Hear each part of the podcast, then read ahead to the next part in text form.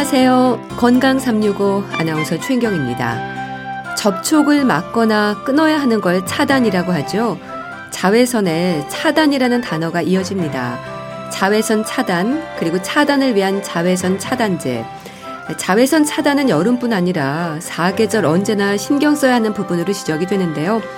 자외선을 차단해야 하는 이유가 뭘까요? 피부 건강에 적으로 얘기되는 자외선, 특히 자외선 차단제 사용에 있어서 조심할 부분들은 없을지 잠시 후에 살펴봅니다. 그리고 나이 들수록 낙상에 대한 주의가 지적이 됐는데요. 넘어지면서 입게 되는 골절과 고관절 손상의 위험에 대해서도 알아보겠습니다. 건강 365 엄정화의 페스티벌 듣고 시작하겠습니다. 사계절 언제나 자외선 차단제는 필수라고 말합니다. 피부의 적으로까지 얘기되는 자외선, 그리고 자외선을 차단하기 위한 방법 어떻게 해야 할까요? 피부과 전문의 김지영 원장과 함께 합니다. 안녕하세요.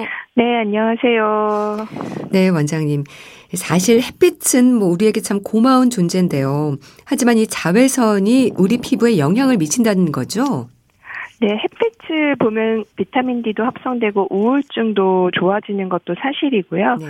또 이제 피부에 광생물학적 반응을 일으키기 때문에 이런 효과를 이용해서 건선이나 아토피 치료제로도 광선 치료를 응용하고 있기도 해요. 그런데 네.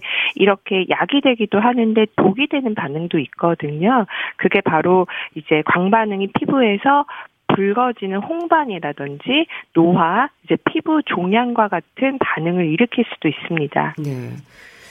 햇빛이 쨍하고 맑은 날이면 우리가 자외선이 강하다는 표현을 하지 않습니까? 자외선으로 인한 피부 변화랄까요? 피부에 어떤 해를 끼칩니까? 네, 자외선의 피부에 대한 변화는 크게 급성과 만성으로 나뉠 수가 있어요. 네. 그래서 갑자기 우리가 강한 자외선에 노출될 때 생기는 급성 반응으로는 일단 피부가 붉어지는 화상이 생긴다거나 색소 침착이 생기는 게 급성 반응, 반응이고요. 반면에 만성 반응의 가장 대표적인 것이 광노화입니다. 네. 피부가 건조하고 거칠어지면서 탄력이 좀 떨어지는 듯한 느낌도 자외선의 영향일 수 있는 건가요, 그럼? 아, 네, 그럼요. 그 자외선이 바로 외부적인 노화의 가장 큰 원인이거든요. 네. 그래서 나이가 들면서 생기는 자연스러운 피부 노화와는 좀 다르게 자외선에 의해서 생기는 자, 그 노화의 특징은 아까 금방 말씀하신 것처럼 피부가 좀 건조해지고 거칠어지는 것이 특징이고 네. 주름도 굉장히 깊고 굵게 생기게 되고 또 검버섯도 생기게 됩니다. 네. 그러니까 그런 상태에서도 방어를 하지 않으면 우리가 흔히 말하는 잡티가 좀 생기는 거네요. 네, 맞습니다. 아무래도 그 잡티 같은 멜라닌 색소가 과도하게 침착되는 기미나 흑자 같은 색소 질환이 나타나는데 이런 게 이제 한 번 나타나면 자연스럽게 없어지진 않잖아요. 그래서 이제 꾸준한 피부 관리나 자외선 차단이 필요하게 되는 거죠. 네. 그런 기미, 뭐 주근깨와 같은 잡티 외에도 피부가 좀 붉어지는 것도 증상일 수 있습니까? 네, 그럼요. 이제 홍조라고도 말씀 많이 하시잖아요. 네. 그래서 피부색을 결정할 때 그런 잡티 같은 멜라닌 때문에 생기는 잡티뿐만 아니라 붉어 보이는 것도 중요한데 이 헤모글로빈 때문에 생기는 거거든요. 근데 네. 혈관이 늘어날 때 그 안에 들어있는 적혈구에 의한 그 색소가 비쳐 보이는 게 피부가 붉어 보이는 현상입니다. 네. 피부가 좀 건조하고 이렇게 탄력이 떨어지는 듯한 느낌도 들 수 있다고 얘기하셨는데, 그러니까 자외선에 노출이 될수록 주름도 생기고 피부가 늙는다는 것도 많은 얘기겠네요. 어, 네, 그럼요. 특히 이제 노화를 일으키는, 그러니까 자외선에 의한 피부 노화를 일으키는 자외선은 그 자외선 A인데요. 음. 이 자외선 A는 파장이 길기 때문에 피부에서도 굉장히 깊은 진피층까지 깊게 투과가 되거든요. 그래서 이 자외선 자외선 A에 의한 피부 노화는 피부의 진피층의 콜라겐이 굉장히 심하게 감소되어 있는 것이 특징입니다. 예. 또 때로 피부암의 위험으로도 이어질 수 있다는 말은 어떨까요? 근거가 있는 얘기입니까? 아, 네, 그럼요. 그 자외선은 우리 세포의 DNA에 직접 작용하거든요. 그래서 네. 유전자를 변성시키고 특히 암흑제 유전자의 변이를 일으키기 때문에 피부 세포 그 피부암의 가장 대표적인 편편세포암 같은 것들을 유발하는 원인이 되고요.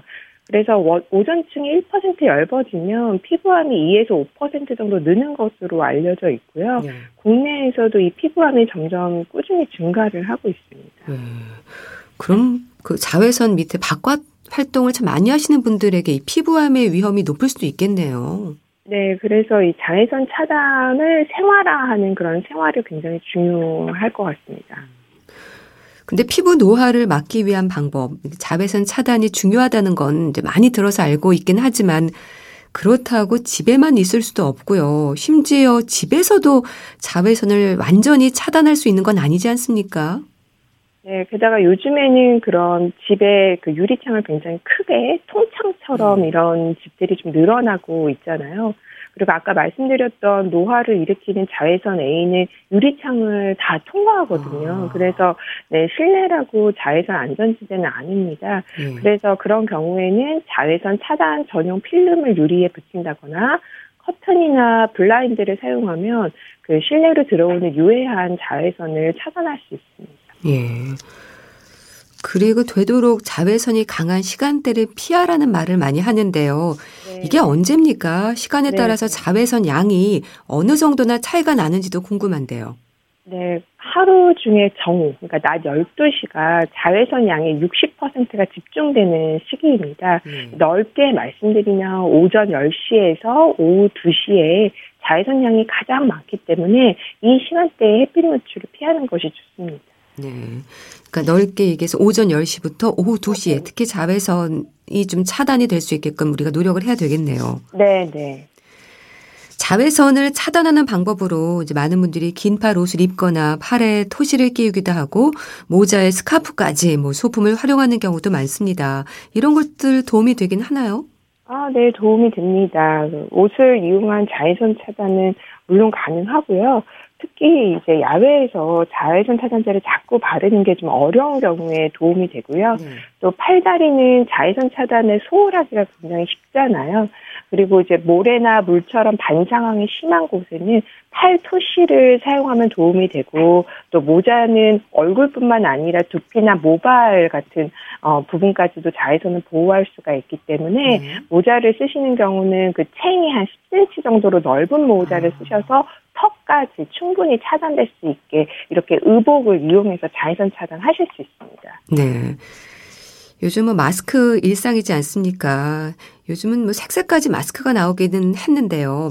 흰색 마스크와 검정색 마스크 중에서 어느 쪽이 자외선 차단 효과가 클까를 두고 얘기가 많습니다. 원장님 어떨까요?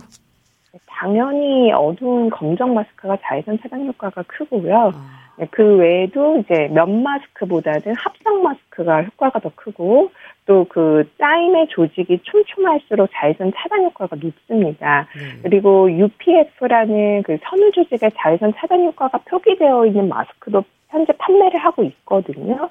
그래서 UPF 40 이상에서는 이 우수한 자외선 차단 효과를 보인다 이렇게 생각하시면 됩니다. 네. 근데 또 마스크를 쓰고 있기 때문에 자외선 차단제는 바르지 않아도 되지 않을까 생각하는 분도 있거든요. 이건 어떨까요? 네, 마스크 쓰는데 자외선 차단제 발라야 돼요. 이 질문을 최근에 제가 환자분들한테 가장 많이 듣는 질문인 것 네. 같아요. 네.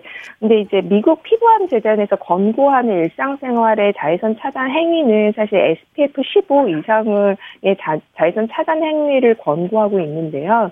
이 면 마스크를 기준으로 봤을 때는 SPF 7밖에 되지는 않습니다. 네. 그렇기 때문에 그 일상적인 자외선 차단 행위를 그 대체할 수가 없기 때문에 바르는 것을 권고하고 있습니다. 네. 그러니까 자외선 차단제를 바르고 나서 마스크를 좀 쓰셔야 되겠군요. 네, 네, 그렇습니다. 예. 그 마스크 색 같은 경우는 차단율에 영향을 좀 줄까요? 네, 검은색 같은 경우가 이제 자외선 네, 차단 효과가 크다고 얘기를 하셨지만은 어두울수록 자외선 차단 효과가 크기 때문에 뭐 꼭 검정색이 아니더라도 뭐 음. 파란색이라든지 뭐 초록색이라든지 이런 색이 하얀색보다는 당연히 차단 효과가 더 높습니다. 음. 그러니까 어두운 색일수록 자외선 차단 효과가 더 큰 거군요. 네, 그렇습니다. 그리고 자외선 차단제 종류가 너무 많아서 그것도 고민이 됩니다. 바르는 거, 뿌리는 거, 뭐 종류부터 차단 지수까지 거기에 실내용과 외출용도 구분해서 써야 한다고 하는데 사실 저는 이제 한 가지로 온 가족이 사용을 하거든요. 네. 원장님 자외선 차단제 종류에 대해서도 좀 살펴주세요. 네, 사실 뭐 종류를 여러 가지 분류도 할수 있는데 아무래도 성분의 원리에 따라서 이 유기 자외선 차단제와 무기 자외선 차단제로 나누는 방법을 가장 흔하게 나누게 됩니다. 음. 무기 자외선 차단제는 말 그대로 자외선을 물리적으로 반사시켜서 자외선을 차단하는 방법이라서 그 성분이 뭐 zinc oxide나 titanium oxide 등이 있고요. 가장 특징적인 게 백탁 현상이 어, 피부를 하얗게 보이게 하는 백탁 현상이 일어나는 게 이 무기 자외선 차단제의 특징이에요. 그래서 네. 어린이들 바르는 이 자외선 차단제가 무기 자외선 차단제 성분이 많이 들어가고요. 반면에 유기 자외선 차단제 성분은 자외선을 이렇게 반사시키는 게 아니라 자외선을 흡수하면서 자외선을 차단을 하게 됩니다. 그래서 백탁 현상이 없는 장점이 있기는 하지만 조금 화학 성분이 들어가 있기 때문에 민감한 피부에 좀 자극을 일으킬 수 있는 단점이 있습니다. 네. 또 성인과 어린이용이 구분이 돼 있는 건 따로 써야 하는 이유가 있는 겁니까? 어떤 차이가 있는지도 궁금합니다. 네, 어린이는 어린이 전용 자외선 차단제를 바르는 것이 좋습니다. 그 네. 이유가 뭐 파라 아미노벤조산, 뭐 옥시벤존, 아보벤존 같은 파라벤 방부제 성분을 피하도록 조제, 제조가 되어 있고요. 또 아까 설명드렸던 물리적 자외선 차단제 성분이 들어가 있고 또 SPF가 15 정도로 그리고 또 아이들은 땀이 많기 때문에 waterproof를 음.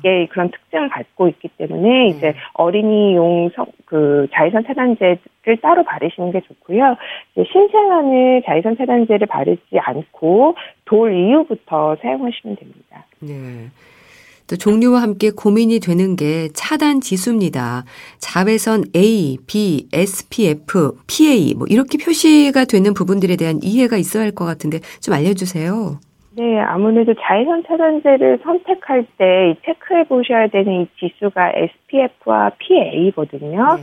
그래서 SPF는 자외선 차단 지수고 자외선 B의 차단 효과를 의미를 합니다. 그리고 자외선 A를 차단하는 효과는 PA라고 표시되는데 네. 이 PA는 숫자로 표시 않고 등급으로 표시하게 되고요. 그래서 플러스 기호가 많을수록 자외선 A의 차단 효과가 높다 이렇게 생각하시면 될 것 같습니다. 네. 자외선 A와 자외선 B가 어떤 차이가 있습니까? 설명드렸던 것처럼 자외선 A가 파장이 좀 더 길고 그렇기 때문에 피부에 깊게 들어와서 피부 노화를 일으킨다면 자외선 B는 파장은 짧은 대신에 에너지가 강하기 때문에 음. 우리가 이제 자외선을 봤을 때 피부가 갑자기 붉어지는 그런 아주 급성적인 반응을 일으키게 됩니다. 그래서 A와 B가 동시에 차단이 되는 게 굉장히 중요한 거죠. 네. 그러니까 자외선 A와 B를 모두 막아주는 제품을 선택을 해야겠네요. 음. 거기에 플러스로 표시되는 부분이 이제 더해지는데 이게 플러스 개수가 많을수록 차단 효과가 높은 거죠. 네, 이제 PA 같은 경우는 아까 설명드렸듯이 UVA에 대한 자외선 차단의 그 효능인데 플러스 기후가 많을수록 차단 효과가 음. 높은 거는 사실인데요. 네. 사실 일상생활을 할 때는 플러스가 하나만 붙어도 괜찮고 야외 활동을 할 때는 플러스가 세 개가 붙어 있는 그런 자외선 차단제를 선택해 주시는 것이 좋습니다. 네. 그 얘기는 무조건 차단 지수가 높다고 좋은 건 아니라는 말씀이신 건가요?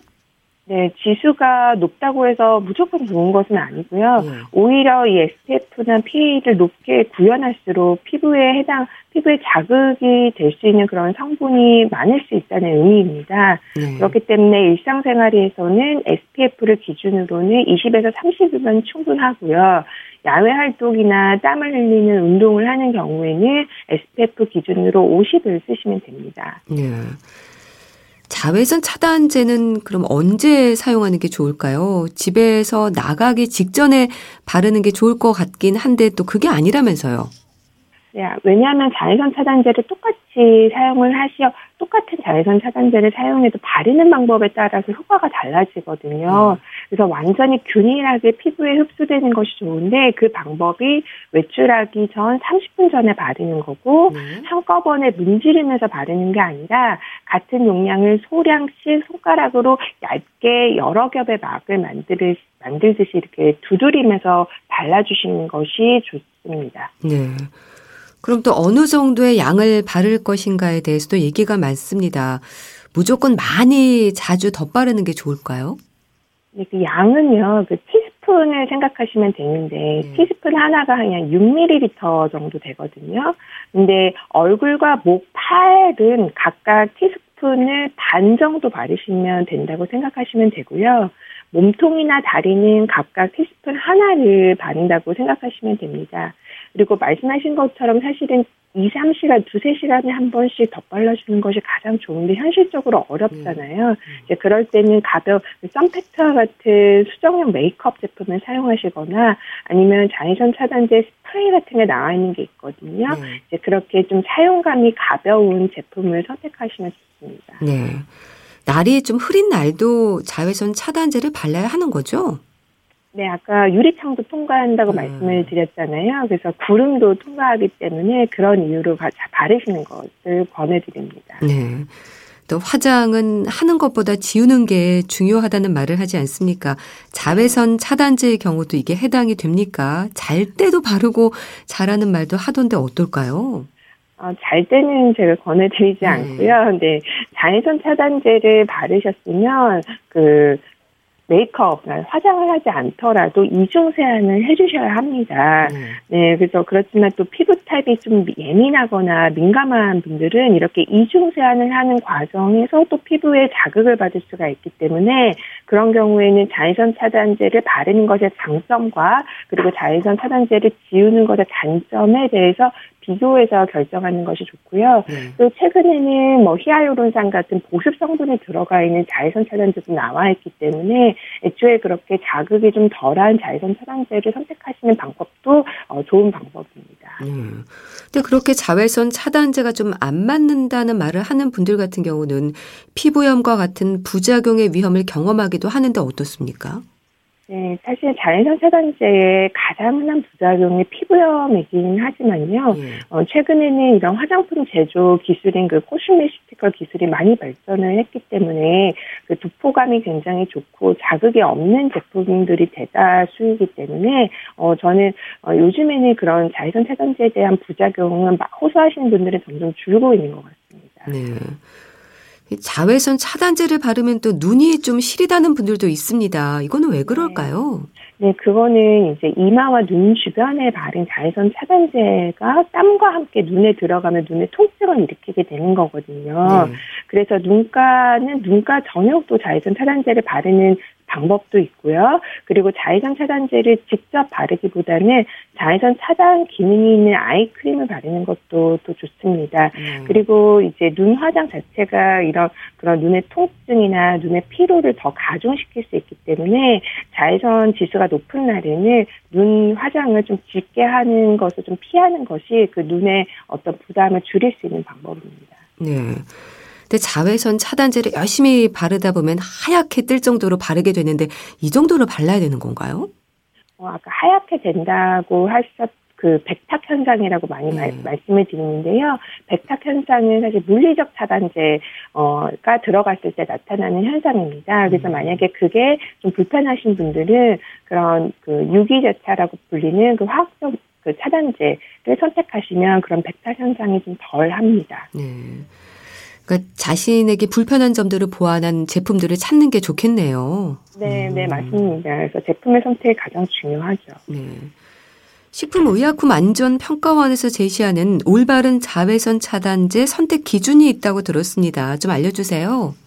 네, 가장 사실 중요한 거는요, 식품의약품 안전처에서 자외선 차단 효과에 대해서 인정받은 그 기능성 화장품 표시가 있는 제품을 선택하는 것이 굉장히 좋고요. 음. 그래서 이 식약처에서는 다양한 방식의 선택 기준을 어, 안내 드리는데 그 중에서도 아무래도 이 용도에 따라서 그 활동의 종류에 따라서 자외선 차단제의 SPF와 PA 지수를 선택하는 방식을 지금 가이드를 하고 있습니다. 그래서 네. 쉽게 이제 실내 활동할 때는 어나 아니면 간단 한 우리 그냥 어, 일상적인 활동할 때는 네. SPF 10에서 30의 PA가 두 개가 들어간 아. 거 정도의 자외선 차단제를 선택하시면 되고요. 네. 어 그 활동이 스포츠라든지 야외 활동, 뭐 등산 이런 경우에는 SPF 30에서 50에서 어를 선택하시고 PA는 어 3개가 이렇게 표시되어 있는 그것을 선택하시면 되겠습니다. 네.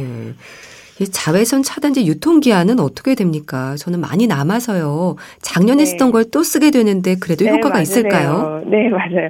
화장품 대부분 자외선 차단제는 작년 여름에 썼던 것은 덜 쓰시다가 네. 이제 겨울에 안 쓰시다가 또 1년 지나서 그냥 계속 이어서 쓰는 경우가 굉장히 많으신데 자외선 차단제의 그 유통기한은 1년이라고 보시면 되고요. 음. 네, 화장품을 뜯고 1년이 경과하면 그 자외선 차단에 대한 효과가 떨어지게 됩니다.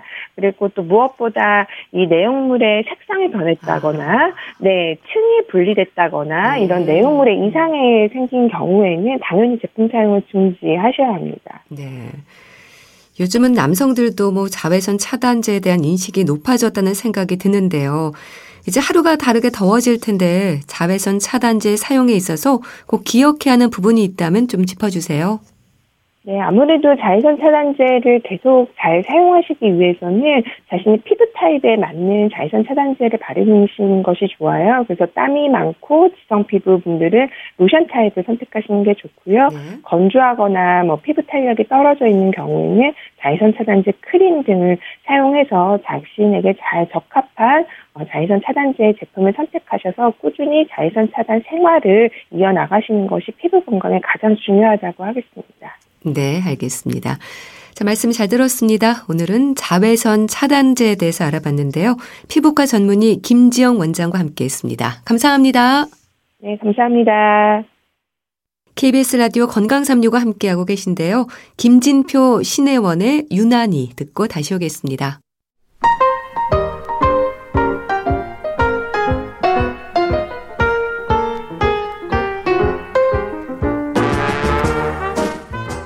건강한 하루의 시작. KBS 라디오 건강 365. 최윤경 아나운서의 진행입니다.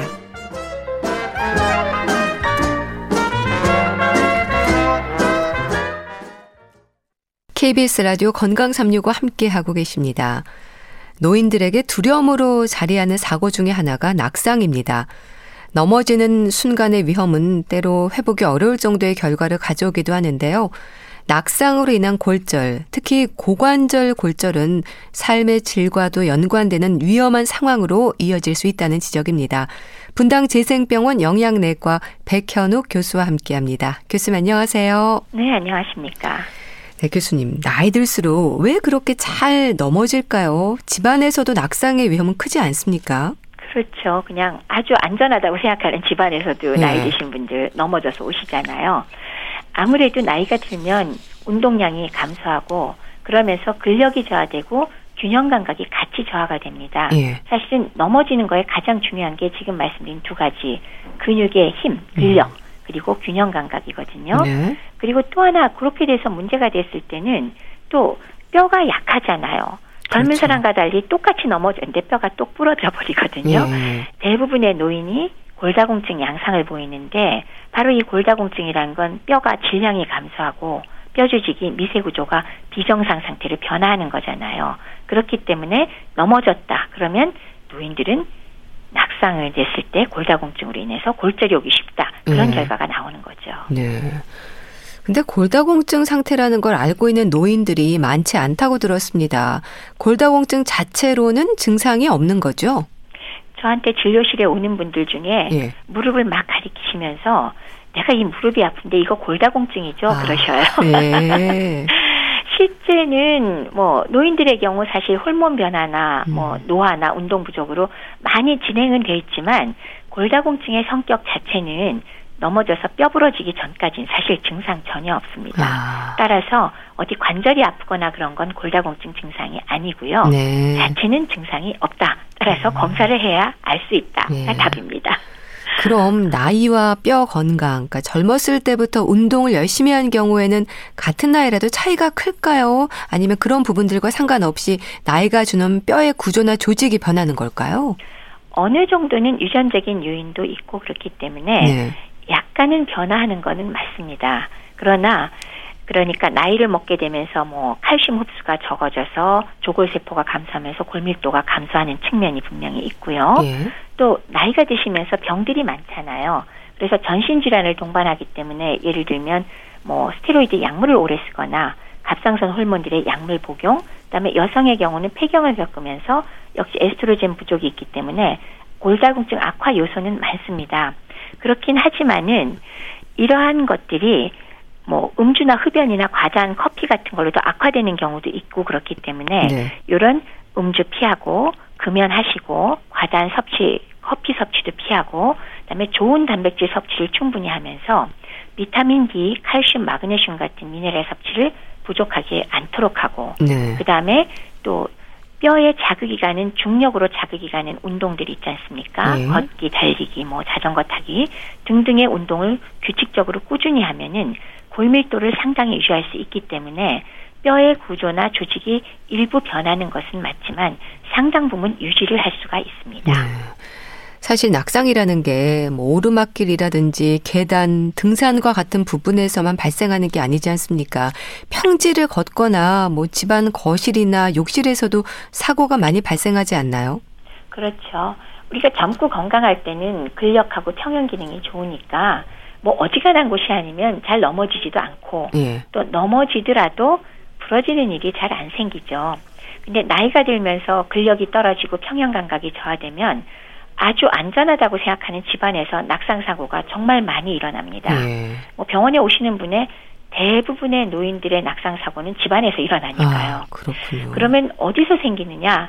물론 욕실에서 미끄러지는 거 굉장히 흔하죠. 예. 그렇지만 거실이나 방 어디든지 발생하기 쉽기 때문에 그런 것들을 예방하기 위해서 노인들이 거주하는 주택의 경우는 집안의 문턱을 없애는 거 1번, 그리고 조명을 밝게 하는 거 2번, 예. 그리고 화장실이나 거주 공간 벽면에 잡을 수 있는 손잡이를 적절하게 설치해 드리는 것을 권해 드리고요. 네. 그다음에 침대도 너무 높은 거 피하도록 하시고요. 만약에 양말을 신을 경우에는 미끄럼 방지 양말을 선택하도록 하고 또 욕실 바닥 또한 미끄럼 방지용으로 반드시 손을 쓰고 설치를 해 두셔야 되겠습니다. 네. 사고가 나서 병원에 가서야 골다공증을 알게 되는 경우가 많습니까? 그렇죠. 앞서 말씀드렸듯이 골다공증은 그 자체로 무증상이니까요. 네. 그래서 넘어지는 것 같은 충격을 받았을 때 부러지게 되는데 뭐 많은 경우에 그때야 비로소 알게 되는 경우가 많습니다. 네. 실제로 심한 경우에 나이 드신 분이 기침하다가 갈비뼈 여러 개 부러지는 아. 경우도 예, 병원에 입원하십니다. 네. 너무 아프니까 음. 그런 경우도 많으니까요. 뼈 건강을 확인하기 위한 수치가 골밀도죠. 이건 뭐 기본적인 건강 검진으로도 확인이 가능한 부분일까요? 가능합니다. 아. 골밀도로 골다공증을 진단하는데 이제 흔히 쓰는 방법이 예. 그 소위 덱사라고 이중 에너지 X선 흡수 계측 방법을 가장 흔히 써요. 근데 국가 검진 프로그램엔 들어있지 않습니다. 거기는 가장 기본만 들어있으니까. 네. 그렇지만 일반적으로 병원에서 시행하는 건강 검진엔 대부분 포함이 되고요. 물론 또 요구하시면 찍어드리기도 하고요. 네. 그 외에 이제 골밀도 검사하는 방법으로는 전사나 단층 촬영을 이용할 수도 있습니다. 네. 그럼 젊은 사람들과 뭐 진단 기준이나 수치가 좀 다릅니까?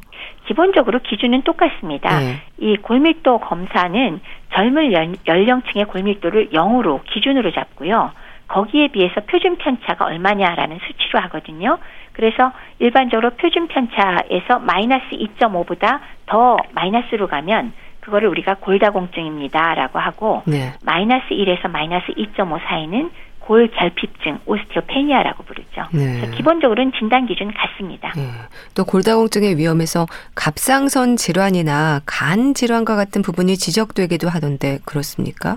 맞습니다. 환자 본인이 갖고 있는 여러 가지 기저질환, 전신질환들이 골다공증을 악화시킬 수 있는데요. 예. 금방 말씀 주셨던 갑상선 질환, 기능 항진증, 혹은 부갑상선 기능 항진증도 어, 역시 골다공증 위험도가 올라가고요. 그 외에 류마티스 관절염이라든지 악성 종양 등이 원인이 될 수도 있습니다. 네. 근데 골다공증의 위험이 여성들에게 더 높은 것 같아요. 어떻게 아셨어요? 예. 예, 여성이 남성보다 훨씬 많죠. 아. 기본적으로 여성은 테스토스테론이라는 호르몬이 없기 저기 굉장히 적기 때문에 예. 근육량이 남성보다 적어요. 그래서 일단 체중도 적게 나가기 때문에 그, 고, 그 중력에 대비해서 뼈를 튼튼하게 하는 그 작용이 적어서 그런지는 몰라도 예. 기본적으로 골다공증 위험성이 조금 더 높고요. 또 하나는 폐경이라는 거를 겪게 되잖아요. 그러면 그 전까지 에스트로겐이 충분히 나오면서 어느 정도 뼈 건강을 유지하고 있다가 네. 에스트로겐이 갑자기 감소하면서 역시 골다공증이 확 심해지는 이유가 아마도 여성에게 더 높은 이유가 될 것이라고 생각을 합니다. 네. 그래서 남성은 말씀드렸듯이 기본적으로 테스토스테론 때문에 근육량도 많거니와 급격하게 에스트로겐이 줄어드는 폐경 같은 증상이 없기 때문에 골다공증 위험이 당연히 적은데 그렇지만 남성의 경우도 나이가 들면서 골다공증의 위험도는 증가하는 걸 볼 수가 있습니다. 네. 이 골절 위험에 있어서 특히 고관절 골절이 많이 지적이 됩니다. 주로 발생하는 부위가 고관절인가요? 물론 넘어지는 자세나 위치, 근력에 따라 다르긴 한데요. 네. 중심 근육이 노인일지라도 어느 정도 힘이 있고 사지 근력이 또한 유지가 됐을 때 넘어지면 우리가 뭘 짚죠? 중심을 잡으려고 손을 짚죠. 손을 짚잖아요. 그래서 조금 더 건강한 노인은 사실은 손목 주변 골절 오는 경우 아, 꽤 많아요. 예. 근데 이제 우리가 보통 노인 넘어짐 큰 문제는 이런 게 다 약화된 다음에 오는 거잖아요. 그럴 땐 넘어졌다 하면 그냥 고관절이 부러져 버리는 아. 거죠. 그쪽으로 저기 가장 영향을 많이 받기 때문에 예. 그래서 고관절 골절이 가장 흔하다는 느낌을 갖는 건 그런 이유가 되는 것 같아요. 네. 노인들한테는 흔하기도 하고 문제가 가장 크게 오고 그 다음에 오는 건 이제 척추 압박 골절이죠. 네. 문제가 많이 되는 골절 이 두 가지가 되겠습니다. 네. 노인들한테요. 이 고관절 골절 얘기가 나오면 이제 다시 걷기 힘들지 않을까를 걱정을 하기도 합니다. 어떨까요? 실제로 고관절 골절이 있을 때 그냥 내버려 두면은 대부분의 경우 일상생활 가능하던 노인이 일어나지 못하게 아, 되기 때문에 그렇군요. 뭐 와상 상태라 그러죠. 일어나지 못하는 거를 그렇게 해서 노쇠가 되는데 노인의 노쇠라는 거는 전체적으로 합병증이 굉장히 많이 생겨요. 폐렴, 욕창 이런 것들이 생기고 따라서 사망률이 올라가기 때문에 네. 노인의 고관절 골절은 예방이 정말 중요하게 되죠. 네. 최근에는 그렇기 때문에 뭐 예전보다 마취와 수술 발법이 발달을 해서 아무리 연세가 높더라도 기본적으로 고관절 골절이 오면 수술이 원칙입니다. 그래야 그나마 아예 와상 상태인 것보다는 네. 그래도 회복될 가능성을 볼 수가 있거든요. 재활 가능성이 있지만 그렇더라도 역시 연세가 높은 분이 수술을 받더라도 와상 상태로 넘어갈 가능성은 매우 높죠. 네. 만약에 수술하지 않으면 상당수가 1년 이내 합병증으로 사망 가능성이 높습니다. 네. 근데 누워서 생활하게 되는 경우에 여러 가지 살펴야 하는 부분들이 있을 것 같습니다. 욕창의 위험도 크지 않나요? 그렇죠. 와상 상태 침대나 자리에 누워서 생활한다는 뜻인데 예. 이런 경우에 결국 일상생활을 위한 거동, 식사라든지 용변 처리라든지 옷 갈아입기, 그다음에 친구 정돈 같은 걸 못 한다는 뜻이잖아요. 음. 이렇게 한 자리에 가만히 누워 있으면 그 압력이 가해지는 부위에 혈액 흐름이 잘 안 되겠죠. 네. 그래서 조금만 밀리거나 압박이 가도 피부는 상처를 입게 되고 이렇게 손상돼서 생긴 상처 부위를 우리가 욕창 혹은 압창이라고 부르는데 예. 이런 경우에 잘 생기는 부위는 몸이 당연히 아래를 향하는 쪽, 즉 체중이 실리는 곳이니까 발 뒤꿈치라든지 엉덩이, 팔꿈치, 발목이나 어깨, 등, 머리 뒤쪽 같은 데 잘 발생하게 와, 되고요. 그렇겠네요. 특히나 노인의 피부가 건조하고 얇잖아요. 예. 손상되기 쉽기 때문에 심하게 진행될 가능성이 높습니다. 네. 그러니까 골절로 인한 위험이 욕창뿐 아니라 뭐 근육이냐 뼈에 또다시 손상이 될 수 있는 거겠네요. 그렇죠. 처음엔 매 해당 부위가 그냥 불그스름한 색조만 보이게 되지만 점점 시간이 지나면서 거기가 물집이 잡히거나 예. 아니면 피부가 파여버리게 되겠죠. 음. 그러면 궤양이 형성되고요. 그 깊이가 점점 파이면 심지어 처음에는 피부지만 나중에는 근육을 파고들게 되고 아. 뼈까지 드러나게 되면 실제 뼈에 염증이 생기는 수까지도 생깁니다. 그리고 심줄 관절까지도 침범하는 경우가 있는데요. 네. 특히 와상 노인에게 치매나 당뇨병, 혈관 질환 같은 게 동반돼 있으면은 훨씬 더 혈액 순환이 안 되니까 발생하기가 쉽겠죠. 그리고 또 식욕 부진, 소화 장애 등의 이유로 섭취하는 단백질이나 열량이 부족하면 이런 욕창이 발생할 확률은 두 배 이상이라고 하니까 네. 영양 상태도 굉장히 중요한 요인이 되겠습니다. 네. 그렇다면 욕창의 위험을 예방하는 게 일단 중요할 텐데요. 어떤 노력이 필요할까요? 욕창이 압력하고 마찰력에 의해서 발생하니까 네. 결국 그 압박받는 부위가 한 군데 계속 있으면 당장 문제가 생기겠죠. 그래서 왜 기본적으로 욕창 예방은 자세를 자주 보통 두 시간마다 음. 한 번씩 바꿔드리는데 네. 바꿔주는 게 제일 중요한 것이고요. 어, 영양 공급이 부족하면 조금 전처럼 두 배 이상 욕창 발생이 증가하기 아. 때문에 적절한 단백질을 포함한 영양 공급을 제대로 해주는 것이 호전 욕창을 예방하기도 하고 또 생겼을 경우에 호전에 굉장히 큰 도움이 됩니다. 예. 욕창을 예방하는데 그 영양이 중요한 건 어떤 의미로 이해하면 될까요? 영양이 부족하면 피부나 피하 조직이 손상이 굉장히 쉽게 되겠죠. 예. 그렇기 때문에 욕창 발생 자체가 두 배로 증가하게 되니까 당연히 예방 목적으로 영양소를 충분히 공급하되 특히나 충분한 단백질과 아연 등을 공급을 해줘야 네. 이런 것들이 피부가 튼튼하고 손상이 좀 덜 되고 그래서 비교적 예방이 될 뿐더러 조금 생겼다가도 암을 가능성이 많게 되겠죠. 네. 따라서 욕창 발생 가능성이 큰 와성 환자는 미리미리 영양 지표를 잘 살펴보아서 네. 아 부족하다 싶으면 영양 공급을 하는 방법과 적절한 영양소를 충분히 제공해야 되겠죠. 네. 따라서 입으로 식사량이 매우 적은 경우에 물론 그 영양액을 따로이 보조로 줄 수도 있지만 또 하나는 정 안 될 때는 주사제라든지 아니면 급식 관들을 이용하는 등의 방법을 활용해서 미리미리 영양 공급을 제대로 제공하여야 되겠습니다. 네. 단백질과 아연도 중요하고요. 또 영양에 있어서 특히 살펴야 하는 영양소 어떤 게 또 있을까요? 우선은 전체 열량이 충분히 공급돼야 되고요. 예. 그러니까 열량 자체가 부족하면 안 되니까. 그리고 단백질과 비타민, 미네랄 등 다양한 영양소들을 제대로 보충을 해야 되겠죠. 네. 그리고 특히나 단백질 양이 충분하면 욕창의 크기가 감소하는 아. 것이 뚜렷하다라는 연구 결과가 있기 때문에 네. 대략 얼마큼 주나 하면은 단백질은 정상인의 거의 1.5 내지 2배 정도 아. 충분히 공급하도록 합니다. 그리고 비타민 C는 상처 회복에 필수잖아요. 그리고 비타민 A 역시 상처 회복에 필수이면서 또 감염도 방지한다고 하니까 네. 반드시 C와 A는 넉넉히 주도록 하고요. 특히나 비타민 A 같은 경우는 스테로이드제를 아주 오랫동안 사용하던 환자의 경우 욕창이 쉽게 발생하는데 예. 이런 환자의 욕창을 회복시키는데 아주 도움이 된다고 합니다. 네. 그리고 미네랄 중에서는 아연이 상처 회복과 면역력 유지 그리고 입맛도 회복을 시키기 때문에 네. 역시 충분히 공급해 주실 필요가 있습니다. 예. 또 칼슘 섭취가 중요하다는 말도 하는데 어떨까요? 고관절 골절 위험을 예방하는 데 도움이 될까요?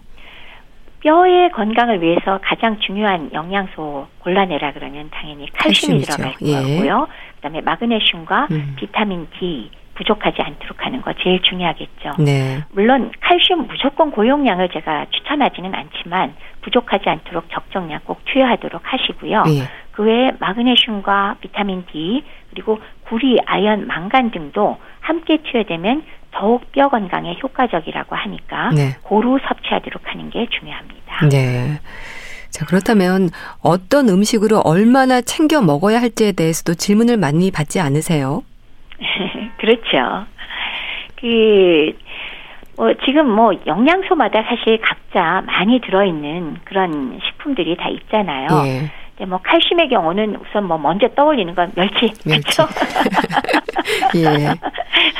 멸치가 많다 그러는데, 네. 뭐, 그거 말고도 사실 칼슘 많이 들어 있는 음. 것들은 뭐, 이것저것 많잖아요. 우유에도 네. 물론 많이 들어 있고요. 치즈에도 많이 있고, 그 다음에 뭐, 콩, 이런 곳에도 많이 들어 있잖아요. 네. 특히나, 콩이나 뭐 치즈 같은 거는 칼슘뿐만이 아니라 단백질도 충분하기 때문에 상당히 괜찮게 드시는데 도움이 되겠고요. 그 다음에 뭐 시금치에도 사실은 칼슘 많이 들어있거든요. 물론 네. 동물성보다는 흡수율은 적지만 시금치나 양배추의 경우 장점은 기타 다른 미네랄들이 많이 들어있다는 거, 예. 마그네슘이나 아연이나 예. 그렇기 때문에 역시 도움이 될 거고 양배추에는 비타민 K가 또 많다고 합니다. 예. 그래서 이런 것들은 드셔서 음, 뭐 맛있게 먹을 수 있지 않을까요? 저 요새 시금치하고 양배추 많이 아. 먹는데. 네, 시금치, 양배추 같은 거 좋고요. 네. 음. 또 식욕이 없거나 욕창이 심한 환자들에게는 영양 보조액도 도움이 되겠어요. 네, 제가 맨날 노래 부르죠. 네. 상품화된 캔이나 팩으로 만들어진 영양 보조액 종류 굉장히 많이 나와 있잖아요. 네. 아마 대부분은 약국에서 구할 텐데 어, 최근에는 제가 홈쇼핑에서 파는 것도 봤어요. 아. 그래서 이런 영양 보조액은 예. 그러니까 현재 음식을 내가 삼키는데 지장은 별로 없지만 식욕 부진으로 정말 식사량이 적은 분들이 계세요. 네. 한 숟가락 먹고 더 이상 못 드시는 분들 예. 그런 분들의 경우 이런 200cc짜리 영양 보조액 같은 걸 활용하시면 대개 cc당 1칼로리 열량을 제공하면서 열량이나 단백질, 미네랄, 비타민들을 골고루 다 들어있게 저기 만들어 놓은 것이기 때문에 네. 간식 형태로 드시면 200cc 하나만 드셔도 200칼로리에다가 단백질, 탄수화물, 미네랄, 비타민 다 들어가거든요. 예. 그래서 이런 것들을 간식 형태로 드시면 아주 많은 도움이 됩니다. 예. 욕창 위험은 물론이고 일단 골절상을 당하지 않도록 조심해야 할 텐데요. 노인들의 고관절 골절을 예방하는 방법이랄까요? 일상에서 어떤 노력을 좀 하면 좋을까요? 우선은 낙상 예방 목적에 두 가지를 생각해야죠. 예. 환경 조성, 즉 아까 제가 말씀드린 몇 가지 중에 그냥 음. 한두 가지 말씀드리면 네. 집안에 문턱 없애자, 예. 욕실에 미끄럼 방지 바닥을 설치하자, 그다음에 손잡이를 만들고 조명을 밝게 하자 이런 환경을 조성하고요. 네. 그다음에 지속적인 운동 꼭 해주셔야 됩니다. 그래야 근력도 유지하고 그다음에 평형 감각이 줄지 않습니다. 그러니까 밸런스라 그러죠. 그렇게 해야지 넘어지는 걸 줄일 수 있거든요. 그다음에 두 번째는 골다공증 예방과 호전 쪽인데요. 골다공증 예방에도 운동이 엄청 도움이 되죠. 예. 여기에는 이제 영양 문제로 적절한 영양 공급 잘 하셔야 된다. 이 두 가지 요소로 말씀을 드릴 수 있습니다. 예. 규칙적인 운동이라고 한다면 어떤 운동을 얼마나 해야 될까요?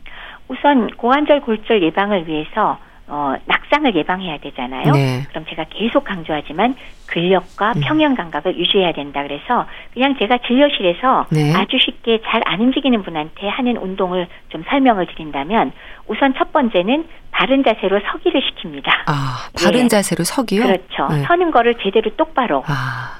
중심 잘 잡고 서는 것도 엄청 중요하거든요. 네. 우리의 보통 왜 어깨 말리고 그다음에 등 뭐 스웨이백이라고 푹 배 나오고 이상한 자세로 서잖아요. 네. 그러면 걷기도 제대로 안 되거든요. 그래서 첫 번째는 바른 자세 서기를 일단 하셔야 될 거고 네. 그다음에 근력을 유지하는 방법 중에 별로 어렵지 않은 거는 어디를 붙잡아도 되니까 반듯하게 서서 발끝으로 서기 그러니까 아. 발뒤꿈치 들기라고 네. 할까요?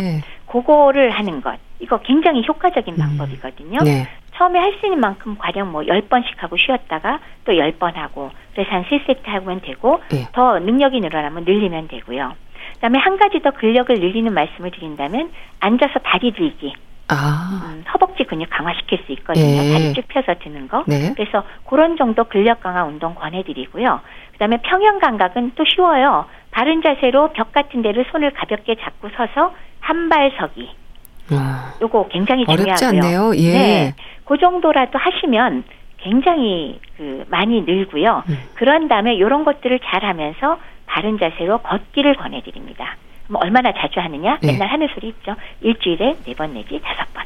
네, 알겠습니다. 자, 오늘은 낙상으로 인한 골절에 대한 말씀 드렸는데요. 분당 재생병원 영양내과의 백현욱 교수와 함께 했습니다. 말씀 잘 들었습니다. 감사합니다. 감사합니다.